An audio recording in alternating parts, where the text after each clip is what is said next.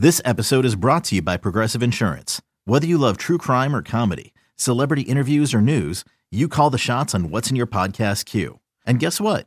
Now you can call them on your auto insurance too with the Name Your Price tool from Progressive. It works just the way it sounds. You tell Progressive how much you want to pay for car insurance, and they'll show you coverage options that fit your budget. Get your quote today at progressive.com to join the over 28 million drivers who trust Progressive. Progressive Casualty Insurance Company and Affiliates. Price and coverage match limited by state law. Welcome back. Welcome in. This is Country Roads Confidential at earsports.com. We are part of the CBS Sports Radio Network. I am Mike Casazza, welcoming in Chris Anderson to a post game party. I see uh, not as many red lights leaving Chris, going down Willowdale away from the stadium, there's there's not a ton of people in the stands, so there's not a ton of people in the parking lot, but there are people who are out there in dry weather right now, enjoying a 38-31 victory over our ranked Iowa State team. Uh, I point out the scenery because the last time West Virginia was at home, the outlook was much different. Uh, let me bookend it with an anecdote. They played Texas Tech.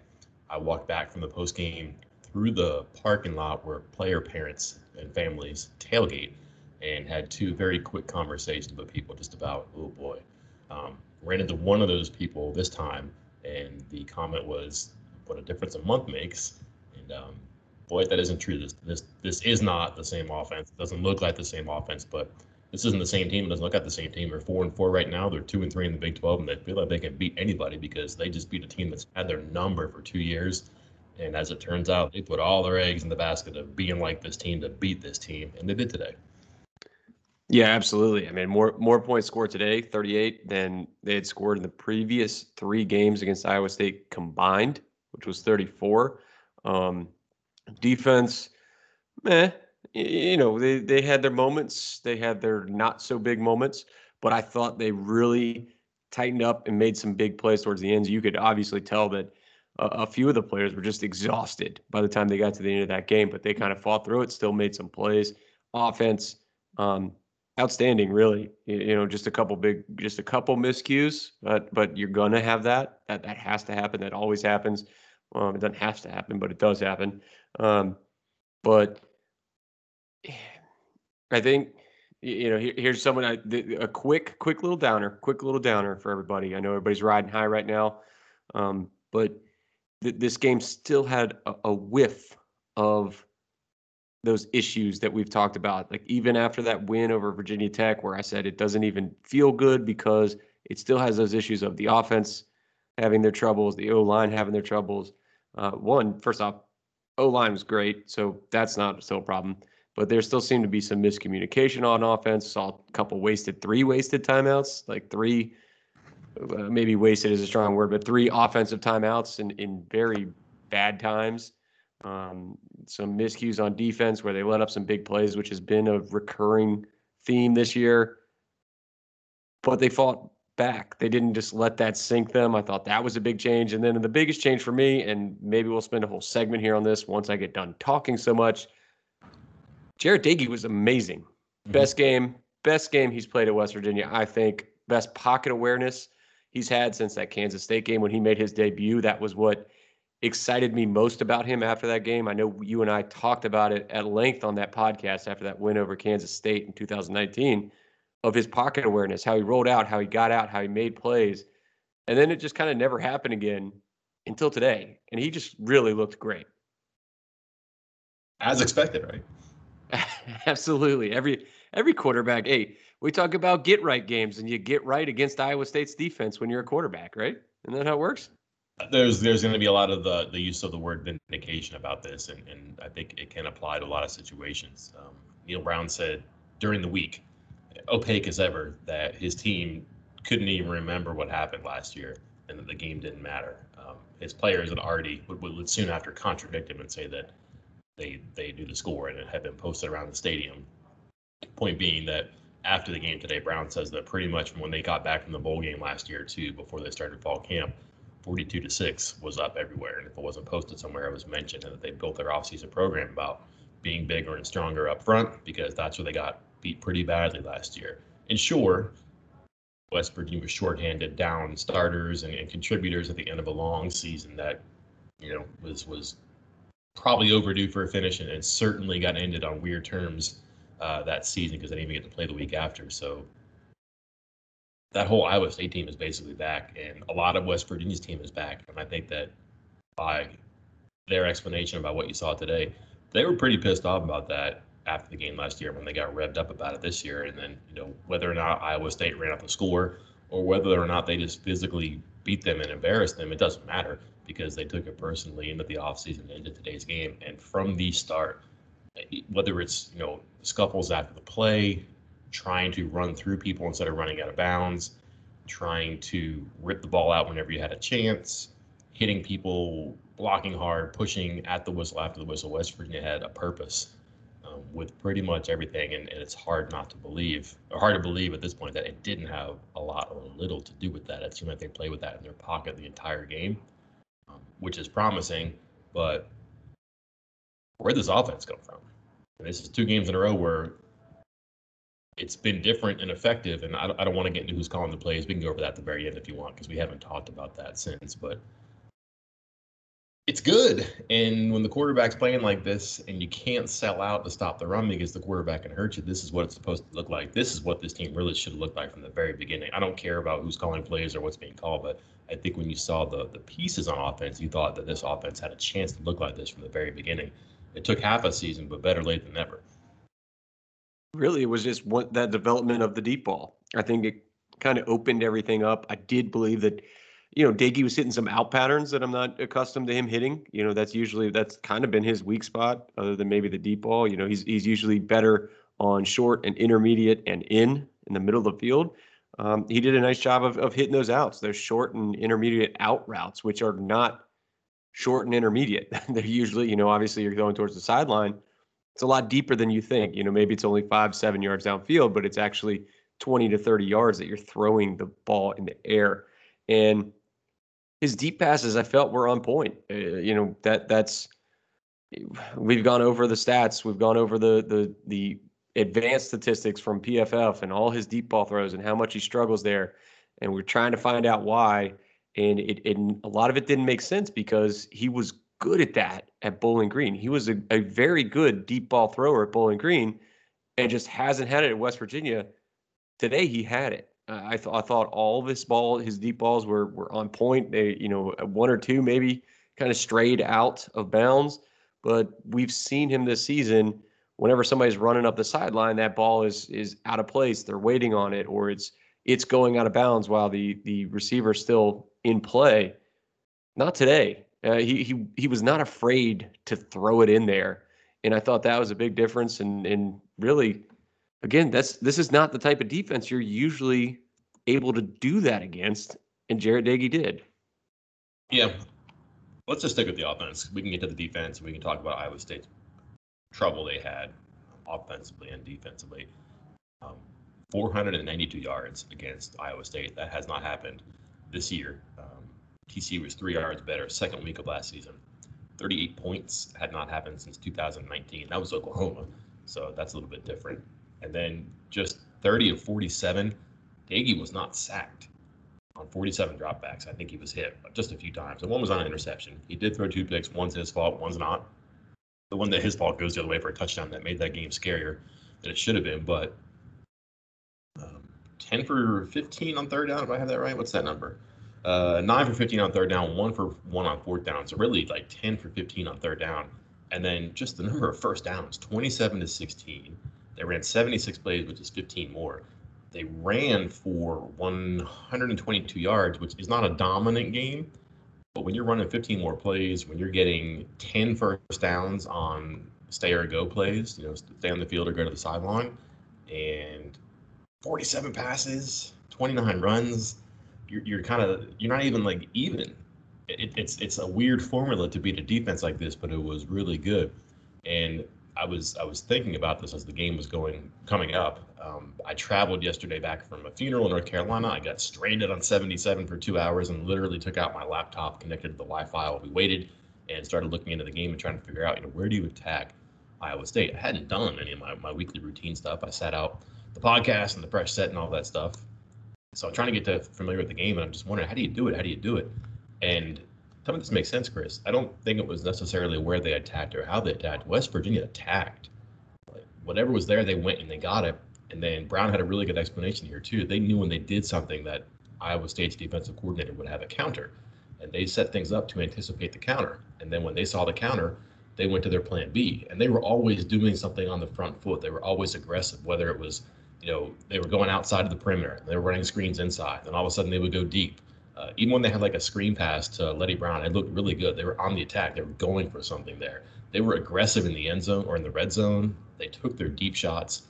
They did not get pigeonholed. They did not get backed up by a defense that that drops eight, that confuses you you, you look into Iowa State's defense sometimes and you freeze and you think about the bowl game and what Doege did. Similar idea, and what happened? He paused, he got hit, he got rattled, he didn't look good. He never got caught with the ball today except that interception. And again, I just think that they were always trying to move forward, be aggressive, attack, attack, attack. It wasn't what they did. It wasn't what ideas they had. They just said, "You're not going to back us up. You're not going to make us play uh, counter football. We're going to come at you and make you change. And then when you change, we're going to have something else for you. They were always pushing Iowa State back. I thought that was a huge difference throughout the game, especially when West Virginia got hit and they had to have a counter or they had to have an answer. They were just accustomed to always bouncing back and doing something that I think that that response was easier to pull out from them. That's extremely positive. It, the response. I'm glad you went there because that's what I want to talk about right now. And the response, and, and one from the offensive as a whole, uh, and two from Doege, because that's something else that we've talked about with him where he gets sacked or he throws a pick and then it's just it's just off the rails for him. Like the next you know he'll, he'll get hit he'll fumble the ball and then complete one of his next five passes or throw a pick or something like that. That's kind of been where things have gone bad with him tonight.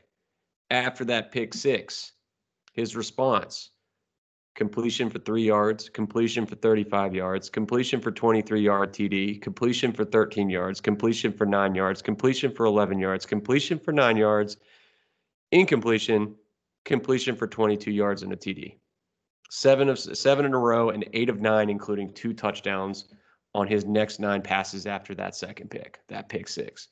Mm-hmm. That is a freaking response from somebody right there. And and that was that was not something we have seen from Doege yet during his entire WVU career. And he responded in a big way with that. Three touchdown drives after the interception too. Like so you had that moment where, okay, you made your mistake. And then, you know, I mentioned vindication is a word that you might want to use. Neal Brown stuck with Doege because he saw this or something like this. Um, that was a situation there where, you know, think about it, he even did lean a little bit they sprinkled some Garrett Greene on that next drive. They made it difficult. He comes in on the on the third down. It was a perfect ball to Winston Wright for a first down. He gets a touchdown after it, but touchdown, touchdown, touchdown. If you're looking for a, a quarterback who's been in the crucible to do something, he had to do it right there. He, he did. Um, and, and you sort of see people rallying around him now. It's um, it's easier to make plays when the ball is in the air, but I think it's easier to make plays when you really believe that the quarterback is capable and can do something, and they're being liberated with play calls and ideas too. Um, that's not TCU's defense, Chris. That's a really good defense out there. They ran effectively, and you know you're going to have to pass it a lot against this team. West Virginia's not going to run with great success against Iowa State. 47 passes, 30 completions, no sacks, positive plays, positive plays. But if you had asked me, or if I'd asked you, or if you'd asked somebody listening just three weeks ago, hey, they're going to play Iowa State and they're going to throw it 47 times, what's the final score going to be? I'm not sure you'd say West Virginia plus seven, right? No, absolutely not. Absolutely not. Defensively. Hmm. Breece Hall is good. We're getting that much credit, right? Something. Breece, Breece Hall is good, and Brock Purdy's ridiculous. Like I thought, like, yeah, maybe you want to talk to a couple of the West Virginia guys about you know breaking down and, and keeping your feet underneath you instead of going wild. But sometimes it, it's it's the same thing. I mean, it, it's and I don't want to bring up my t-ball team again, but it's the same thing I tell those kids. Sometimes you make a good play, and sometimes the other guy makes a better play. Sometimes West Virginia made a good play, and Brock Purdy made a better play. And, and I think sometimes West Virginia made a good play, and Breece Hall made a better play too. That first touchdown run well, that was worrisome because Yeah. Lesley made a comment during the week that I had not thought about or heard of before, and it makes a lot of sense. He likened Iowa State's running game to like triple option football, where you have the offset wingbacks and the motion. And if you watch them do all their, their pre-snap stuff and they shift and they move one tight end from one side to the other, they line them up in a different spot. You really have to watch where the tight end is going because that could be the lead. But that could also be just bait for you to go one way and they come the other way. They counter it. They do something different. And I, I hadn't really looked at it or thought about that. And it makes a lot of sense. That's why he's there and I'm not. But part of it isn't true because they do get you unbalanced before and during the play. And those guys can they can really move people after that snap. That one they had you so gooped up on the on the way they aligned everything. But it was basically like four on th- three on that left side. That's an easy block. But all of his other runs, I thought he had to work for. Um, negative plays, even that 53 yard run, 52, 53 yard run, he did a lot of work on that play. Like West Virginia did get carried and moved, but like it wasn't like a bust. That guy just made a really good play. Uh, 70 yard touchdown still counts. I get that. It didn't look good for a while, but they made him work and they had some tricks too. They did a lot of even front stuff, did they not? Yeah, absolutely. I, I think West Virginia mixed it up on him, got in there, and I think you know again I want to I, I don't mean to try to single out uh, individual players here, but Josh Chandler-Semedo play kind of popped to me. Just the way he was always around the ball, I felt like he was really getting after it, not just in the run game but in pass rushing, and he really got in there and made a lot of tackles, really uh, stuffed and filled those gaps, um, especially when they went into that even from that you're talking about. Um, so he, I think he led the team in tackles at one. I mean, I know he was for most of the game, but uh, yeah, there he is, 12 tackles, twice as many as number two on the team, including nine solo tackles, a sack, and a tackle for loss. Just a, a, another great game from him. Even front was really interesting. They they did some of that last year, where they played. They even played five man fronts in that game, for remember, because they're worried about getting gapped that four man front, and they mixed in a lot of Edward Vesterinen too, who continues to give them good snaps. Um, but Jefferson, Vesterinen, and Mesidor had a pretty good thing going, some combination of those guys in the middle.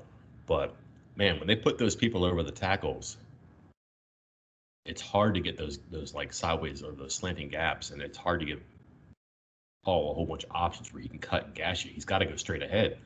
And West Virginia was so strong and so physical, aggressive at that point of attack. They were just pushing the tackles backwards and really kind of almost like collapsing the pocket on a quarterback, so to speak. They made mm-hmm. they made Hall act fast. And what was the one word, Chris, that they used to describe Hall as a compliment, whether it was Lesley or any of the defensive players were in the week? It was an adjective that they used to describe Hall. What was it? I don't know. You tell me. Patient. right?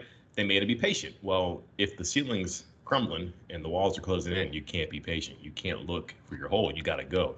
He's still good at that, but if his home run hitting comes from waiting and and setting up blocks and going, and you're not giving him that because you're moving the walls in fast, uh, that was effective. And they did a lot of that on first down. They're they're a pretty good running team, and if they get you on second and two, second and three, they're a very good offense. And West Virginia was able to negate a lot of the action on first down and get them in the second and long situations. And at the end of the game, they're not successful on third down at all. I think what's the year uh, two of 12, two or three on fourth down, but it's basically four out of 12 on third down. When you think about it, those those stay or go situations, that's not very good.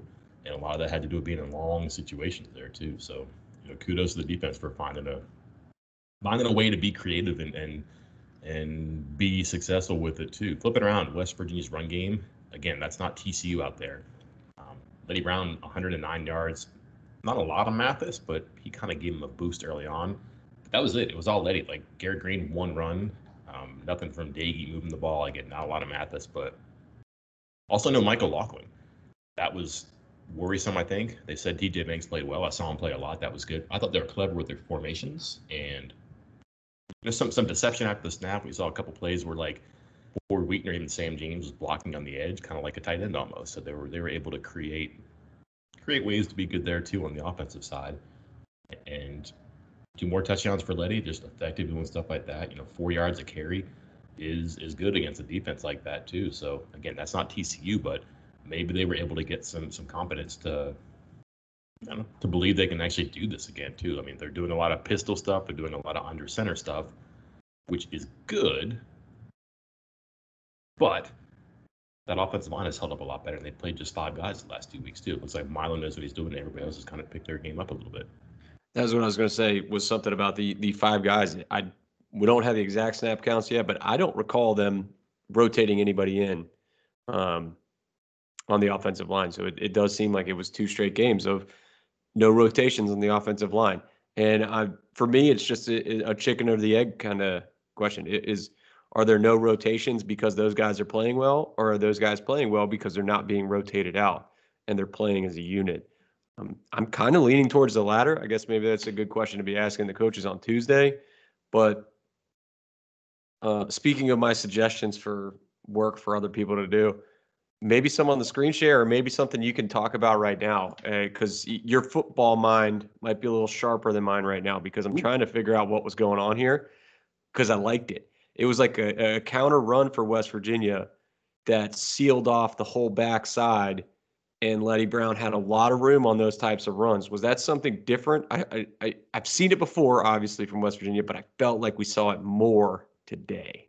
Uh, so it's a pistol and under center play, correct? Yeah, mm-hmm. and he, yeah. he starts out. I mean, I guess it could go either way, but I felt like it was often starting out quarterback turning to his left, fake handoff, and then he turns and hands to the right, and everyone's blocking to the left, and almost a whole wall shielding off everybody to the left, and then Leddie Brown's going to the right. It happened very early because I think it was like the second play of the game. Yeah, second down. It was second down at six, and Charles Finley was the tight end that came across the um, formation and was supposed to be the lead blocker, and he whiffed bad. And I don't recall seeing Finley in the rest of the game.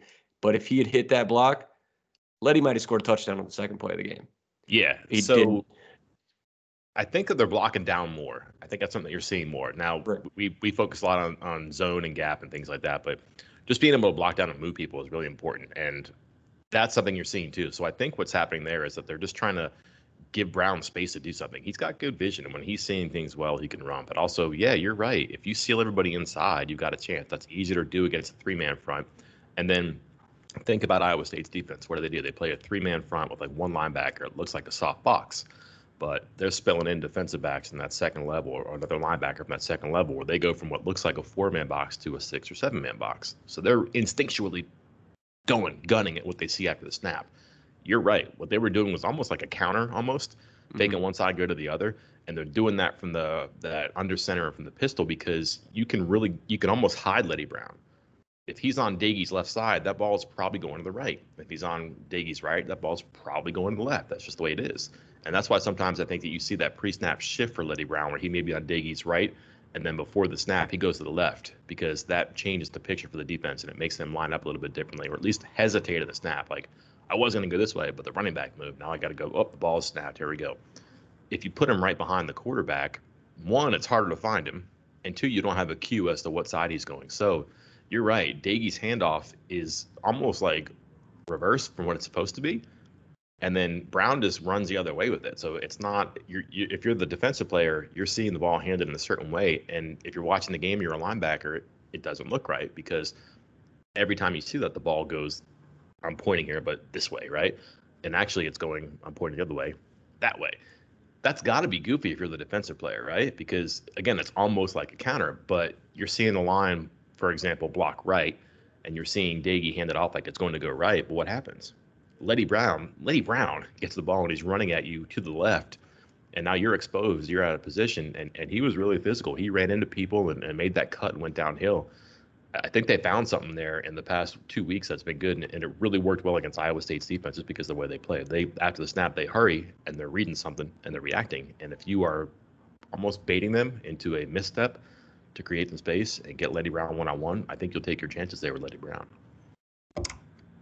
Yeah, I thought Brown the the Brown running hard thing was is legit. That that's not a you know that's not a talking point. It it, it was legit. He was stiff arming people. I don't know if you're able to see that from the press box. There was one play where he was basically out of bounds, and the guy was still kind of just putting his hands on him. It looked like both were going to let up, and then Leddie just stiff armed him into the ground, just completely into the ground, and the entire West Virginia sideline lost it.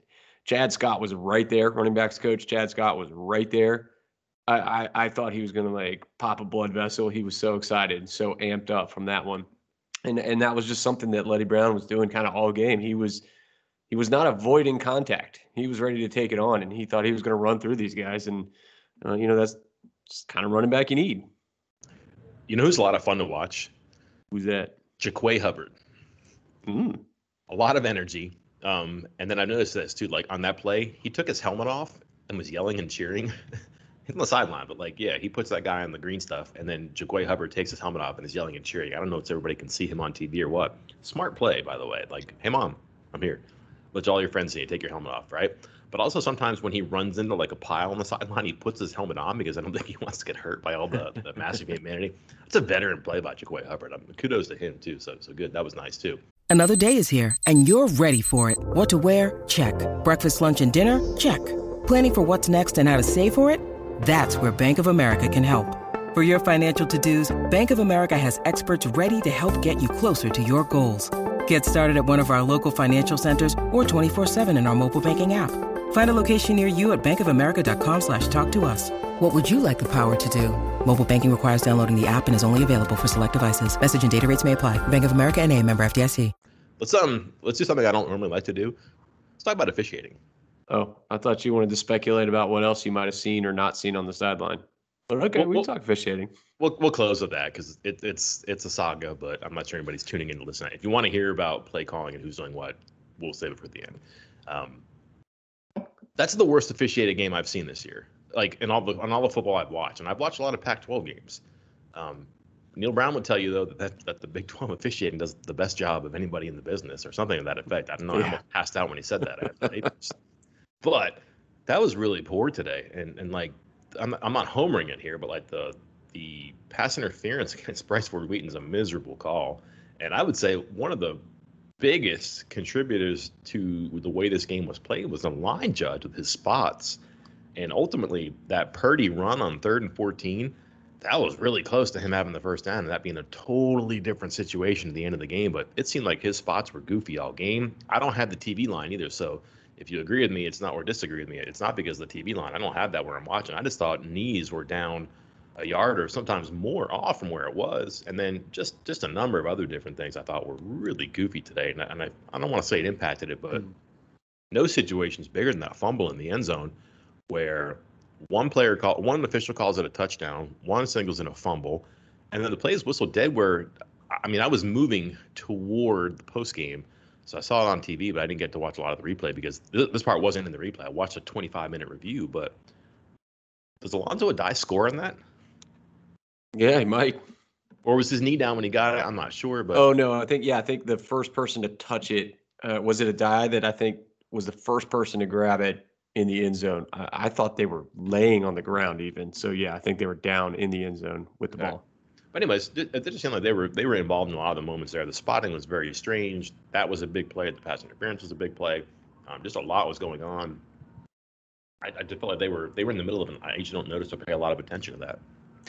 It was there were several plays that everybody knows about that were questionable, like the actual calls themselves. You mentioned the PI, you mentioned that fumble, a couple of the spots, but it for me it kind of went beyond that. I can't, I think I mentioned this before, but every time there's something with officiating, I talk to my father-in-law who's been officiating for 40 years, 30 years. He just retired. He's he's officiated high school and college, um, football almost entire almost exclusively.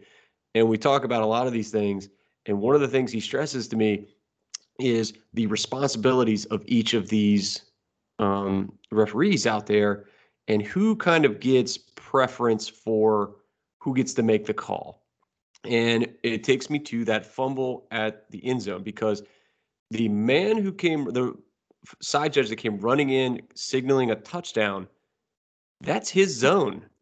It it should have been his call. Mhm. Like it, it was on his side. He had the clearer path. Uh, it's not the umpire's call unless he saw the ball come out clearly before it went over the line. It's certainly not the near side judges, like the West Virginia sidelines side judge. It is not his call because, and, and he was the one that said it was short. Um, it was the guy who signaled touchdown. It was his call, and they seemed confused about who was whose responsibility was where the entire game. They didn't talk a lot. You're supposed to talk these things out. I think there was one time earlier where I, I first kind of noted this. It was a pretty obvious hold on Brandon Yates. Um, replay showed it very obviously. So it wasn't a bad call. But the umpire and then the head judge, the, the white hat, the guy in charge, the white hat threw his flag and the umpire came in, who is the guy right behind, right about where the linebackers are, came running in and tried to tell him, "Hey, I think he just blocked him." He's trying to tell him, like, "I don't think that was a hold," and the white hat literally was like, "I don't care, I got this," and you could see him say that like on national television. You could see, or well, not national television, whatever the hell it was we were watching today. But you could see him mouth that out to him. I don't care. I got this, and waved him off and just called it. Now, he was right. It was absolutely a hold, but that's not how officiating works. That's not how this team works. That's not how a crew works. And they had a lot of issues like that today. And I think that's why, like, you know, yeah, there were a handful of calls that were just questionable, but the way they handled themselves, the way they worked together or didn't work together, the coordinator of officials for the Big 12 is going to have some thoughts on that one. Including, I mean, maybe the biggest play of the game was the touchdown pass to Winston Wright, which was way after the, that should have been de- delay of game. Yeah, and that was after some just wild clock management and, and game management where they're they're subbing Greene and Doege in and out. Neal Brown has grabbed the steering wheel. And it's very convoluted, and, and at this point, like I mean, at no point in that game did what did West Virginia look like they were going to get stopped offensively. I can't even believe I'm saying this, Chris it just seemed like that their offense was going to go no matter what. They might hit a third and long or fourth and long, but they're going to find a way to get it because they did all game with Doege steering the ship. Well, let's sprinkle in some of the quarterback who did not look good in that third series he came in and really just never gave him anything positive. It's not being that's not me being negative. I think that's just my observation there, but that would have been a huge play if all of a sudden, like, I mean, imagine this, Chris. Change of quarters, third and two mm-hmm. you're in a situation where you're probably going to need points to win this game, and we're tired of seeing threes instead of seven. You know what? If we don't get this, we're going for it. And that's what they did. They came out intent on doing that. They throw an incomplete pass on third down, which makes me think they're going for it on fourth down no matter what. As long as they don't lose five yards or four yards, or whatever. Third down becomes fourth down with the offense staying on the field. It was not that easy. And I don't know what happened. And like there wasn't much of a conversation. It even seemed like after the incomplete pass, all right, we're gonna go for it and it took up almost an entire play clock too. And man, imagine just imagine if this game goes sideways after that and they lose this game because a fourth and two became a fourth and seven, they had to kick a field goal, and then Iowa State goes down and marches and scores a touchdown. Totally different outcome. there. I'm not saying that's why West Virginia won, but that's that is something that stands up. But again, then again, is the team that not did not have great luck in moments before, and you know, gets that non-call there, gets the fumble, and sometimes you create your own luck, or sometimes you're due from the football gods, and and maybe they were I don't know. Maybe they were um paying some bills today.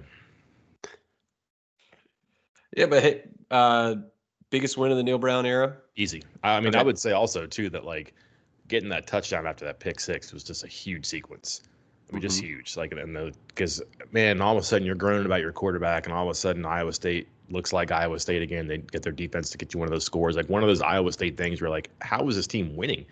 and it just didn't work out and for Iowa State because West Virginia wasn't going to have it. That seemed like a huge moment for me, and I, I, there's there's to me there's not even like a candidate. Like this isn't beating this isn't beating TCU to end the 19 season. This is like beating a pretty good team, I think. Certainly a team that would give West Virginia trouble on many days. But I mean, home back-to-back wins now, and again, I think validation is one thing too, but I, I, think a lot of people were guilty of looking at the win last week and saying it's a bad TCU team. That doesn't really matter. You can still say that and be accurate, but again, that wasn't TCU out there. I, I was one of those people. I don't want to say, eh, well, I thought TCU was a very one sided team. I thought they were pretty darn good. Offense, a, a absolutely terrible defense. So I wondered, you know, you come out of the bye, you got some tweaks on offense, you find some success, but you're finding success against a very, very bad TCU defense, or at least very, very bad TCU run defense. Mm-hmm. So I wasn't sure what to make of it. Uh, as you noted, West Virginia was solid today, decent today running the ball. But again, when you're decent against what a top 10, top 20 run defense in the entire country, that's really darn good. And then you go out and you do the the passing that you're able to do. Uh, I mean, you have to take it a little more seriously now. What West Virginia has done offensively since the bye. Well, where's our ceiling now, Chris? Because we thought last week's game was probably pretty close to their ceiling. This is a better defense by far, better opponent by far, but also a better performance by the offense that is visibly changing and improving in front of our eyes. They get another pretty good defense coming up here next week at home. Kansas State's always kind of salty. Let's just focus on those two here because man, if they if, if they're at 500 after two more games, if they're above 500 after two more games, then the end of the season becomes very interesting because you get Texas at home for maybe the last time. Who knows? Texas is kind of scuffling right now, and then Kansas, which a lot of us have counted as a win, but who knows? Maybe, maybe not. They're probably going to win a game sooner or later. Hope it's not you if you're West Virginia, right? But if that's the situation, you just deal with it. But if they're getting better before our eyes, even as the opposition improves, I don't necessarily think that they're out of it as far as getting the six wins right now, where I think a lot of people would have disagreed with me vehemently just three weeks ago. Yeah, I think you look at that. So you got to go two and two with home Oklahoma State. Uh, obviously, Cowboys really darn good, but it is at home. Cowboys do have they have their strengths, they have their weaknesses, like most teams. But um, Kansas State looking better. I mean, they beat the crap out of TCU today. Um, and that's on the road, which won't be easy. Texas at home, I don't even know what to think of Longhorns. I mean, I I think they're good, but they are also four and four on the year and have what three straight weeks where they've blown double digit leads in the second half. Three straight weeks. Yep. Um, and then you got yeah, like you mentioned, Kansas uh, on the road, and that's you know we talk a lot about those Kansas games. Not a lot about those Kansas games, but sometimes when you go to play at Kansas and it's going to be noon, like you know, two days after Thanksgiving, and it's it's at what's going to be 11 a.m. that time. There's going to be uh, seven thousand fans in the stands, mm-hmm. and maybe you're five and six. You know, maybe you're four and seven. And if you're four and seven, does it matter? I mean, you would think so, but it might not have the thing. If you're five and six, you're really fighting for that bowl game. But that's that's a tough thing to do. And we saw him give uh, Oklahoma a run, or Oklahoma a run when Oklahoma went there. So you can't just chalk it up as an immediate win. But yeah, you're right. Like two out of the next four, see, seems very possible. Especially if they're getting better, and especially if their offense is improving close of this, Chris. We have not spoken since uh, Tuesday when Neal Brown had a bizarre moment in the press conference, and maybe the media didn't come out and handled it perfectly. I'm not going to say that uh, we were clean on this one, um, but obviously, last game there was a lot of discussion, including our post game podcast. You're welcome. About who was calling the plays, and, and because it was very clear Neal Brown was not involved in that offensive execution or operation, whatever you want to call it, at TCU. Certainly not to the degree that he had been before. It's just visibly different. You noted it, I noted it. People picked up on it as well. Um, kind of sort of asked about it during the news conference on Tuesday, and, and it was kind of a I don't want to say bumbling answer, but let's just call it it was like a bumbling answer. I don't know if he wasn't comfortable, prepared to talk about it, but maybe the questions weren't the best. I, for example, did not come out and say, is Kirk Ciarrocca calling plays? because Kirk Ciarrocca cannot call the plays. He's an analyst. He's not allowed to. But I did not evoke his name, and I, I simply gave Brown a chance to say you know, what was different, who was involved during the week and during the game that had not been before. And he spelled out some of the differences, but I thought ultimately said that it was kind of the same. It was still him calling the plays. Maybe I misread that. That's not true. it's not true. And, and many people came out to, to me and told me that and just said, like, what you saw is what you saw. And there are theories abound about why Brown didn't come out and say it. Who cares? But um, it is different. Certainly, this is going through Gerad Parker right now, and how different is what we're seeing these past two weeks? Am I supposed to answer that? Is it obvious, or like is it just like? yeah, I. There's something different there's definitely something different. There's definitely something that seems more comfortable. And and up until these couple of wasted timeouts, I also felt like there was something more streamlined about the process.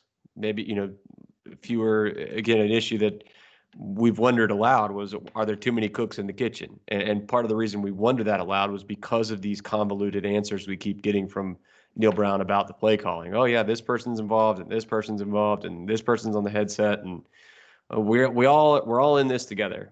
If you're all in this together, then that's a lot of voices and it's going to get scrambled, and that might explain the confusion and the timeouts and all that other stuff. So, um, I think it's been streamlined a little bit, despite the couple of issues today. Um, and, and there's definitely changes, and and again, uh, who knows why? Who knows why it can't just be said? I don't know the answer to that. No, and again, there's again a lot of theories. For example, if Neal Brown backs off play calling for the first time in his career and they win a game, that's a big deal. It just is because they had a three game losing streak and all of a sudden one change in process leads to one change in outcome. Is it as simple as that? No, but it's hard for people not to draw that conclusion. And again, that's TCU. It's not a good defense. It's, it's a good matchup for West Virginia there. If they come out and then again, if you look at their schedule, they're not good matchups for Iowa State and Oklahoma State. They won. I get that. That's fine. But like that's still not a great matchup for them as the past couple of years have indicated. And as Iowa State's indicated to a lot of opponents. And if Brown pulls the veil off of everything and says, here's what we're doing, and all of a sudden everybody gives Gerad Parker and Kirk Ciarrocca a bunch of credit because they beat TCU and then they go belly up today and or against Oklahoma State, well then all of a sudden that didn't work and Brown's a reactionary bozo who, you know, forsake his lineage as a coach to make some haphazard change and what did that get him? Nothing. Well, he hasn't done that yet. He hasn't really said that he made a change, whatever. But all that matters is that they won the past two games in the big picture, and things are better and are getting better too. But um, I think that may be one reason there too, is that he was just being, you know, confidential because perhaps Iowa State would say, let's go watch what Penn State's offense did the past few years. Let's go study some Minnesota. Let's go study from, you know, the the old MAC days, things like that. Um, who knows? Maybe he didn't want to give that off, but doesn't matter. Like they're just better right now, and if things have changed, they change. But you can watch Brown, and he's he's 40, 50 yards away from the play calling that's going on, and he's got his headset on, so I'm sure it still works, but it's not involving him the way it did before again, observation is fact. I don't know, but it seems to me that he's in charge of the quarterback swapping. Like whenever he swaps quarterbacks, he's sending in the play. Do you think it's as simple as that? That, you know, normal run of play, let Parker do it, let the funnel go through him, and he's the last stop before it goes out to the field.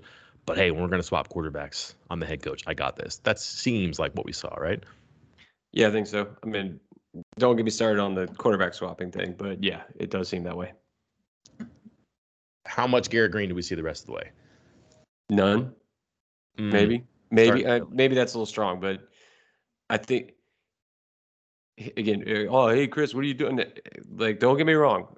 For a long time, I was right there saying that Greene should, you should be switching to Greene for multiple reasons. One, because I felt like he opened things up on the offense for everybody else. Two, he kind of negated a lot of the issues you were having the off- on the offensive line. Three, because it seemed like the season was, I don't want to say lost, but trending in that direction. You might as well find out what you have for the future. Mm-hmm. Those are my reasons.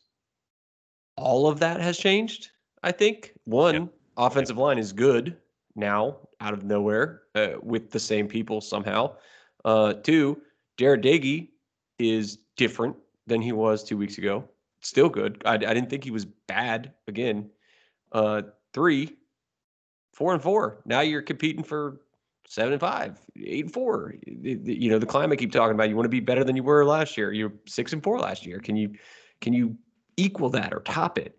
Um, the, the whole situation has changed, and I think maybe there's still a package for Greene because there are things he does obviously that are very very very good, but I think they took a step backward this week with this whole situation because of this mid-series swaps that that's a no-go. That's got to stop, I think, because that that's what's caused a lot of the issues with the miscommunication. And last week, I mean, we only saw Greene, what one series, right? But it was a full series. Mm-hmm. It was one full series. He did well, and that was it. Maybe you think he should have two full series. That's fine. Make it two full series. And make it just a series. Don't swap him in for a random play and then swap him out and then swap him back in and swap him out. And also, you may not want to stick it so that it's definitively the third series of the game, because I think that puts you in a tough spot. We talked about it for the TCU game, even, and it, and it happened again in this one, where the offense was moving. Jarret Doege was in a rhythm, and then you take him out. And, and and the reason he came out was not because he was bad, not because they needed a spark. It was just, hey, it's the third drive, and I don't think that's a good enough reason to make a swap of it's the third drive. No, no, no. You make a swap when you need a spark, when you want to do something special, and hey, it's the third drive is is not the reason. I don't think. Coach has got to coach, Chris.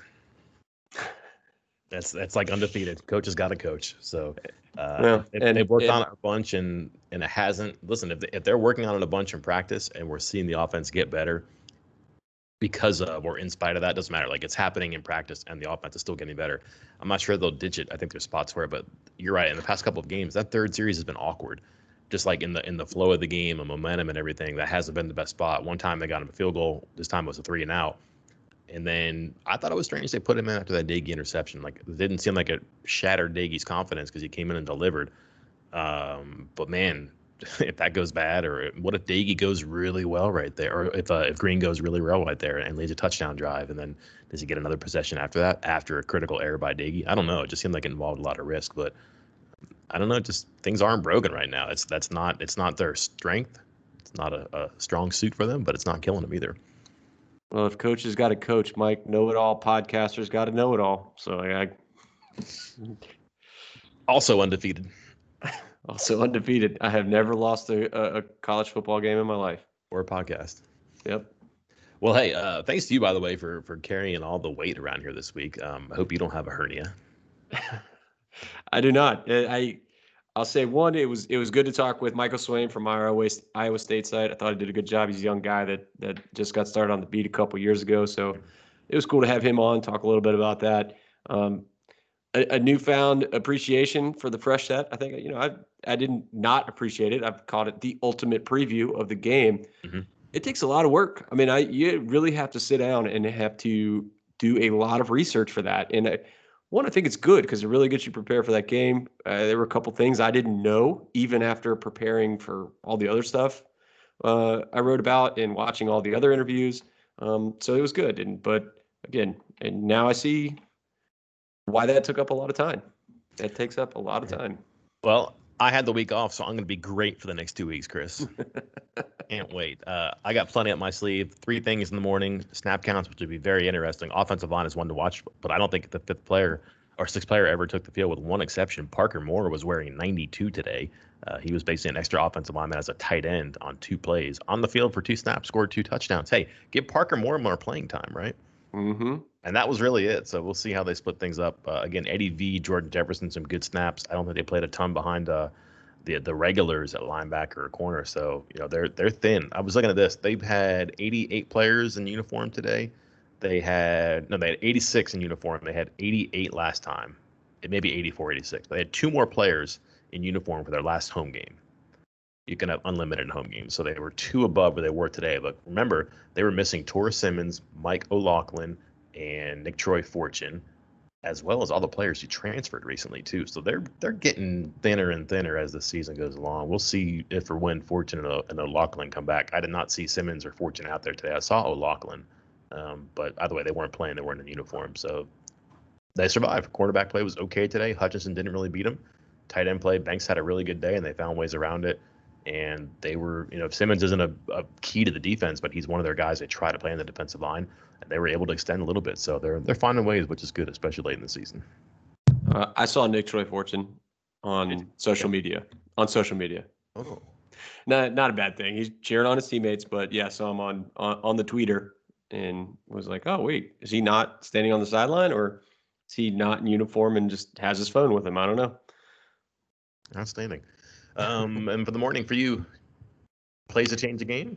Yeah, we'll probably have plays to change the game. I just put up as we were talking um, the uh, recruit reaction from where there were a handful of visitors in town. You know, coaches sometimes sometimes when the season's not going right, coaches kind of pare down the visits uh, because, well, to be quite frank, you know, if you if you're not a good football team, you don't want recruits to see a half-empty stadium and see a team get their butt kicked. Mm. So visitor lists sometimes get pared down. Not in the case for West Virginia. Uh, coaching staff still had some confidence, apparently, still invited up some top targets from the 2023 class, a couple of commitments from 2022. And everybody came out raving about the trip, about the performance, loved the fans. So um, good responses there, and that's up right now. And yeah, tomorrow, report card, which by the way, we will be doing, I think, a couple versions of it. I don't know if you saw this while you're out of town, uh, but to, yeah.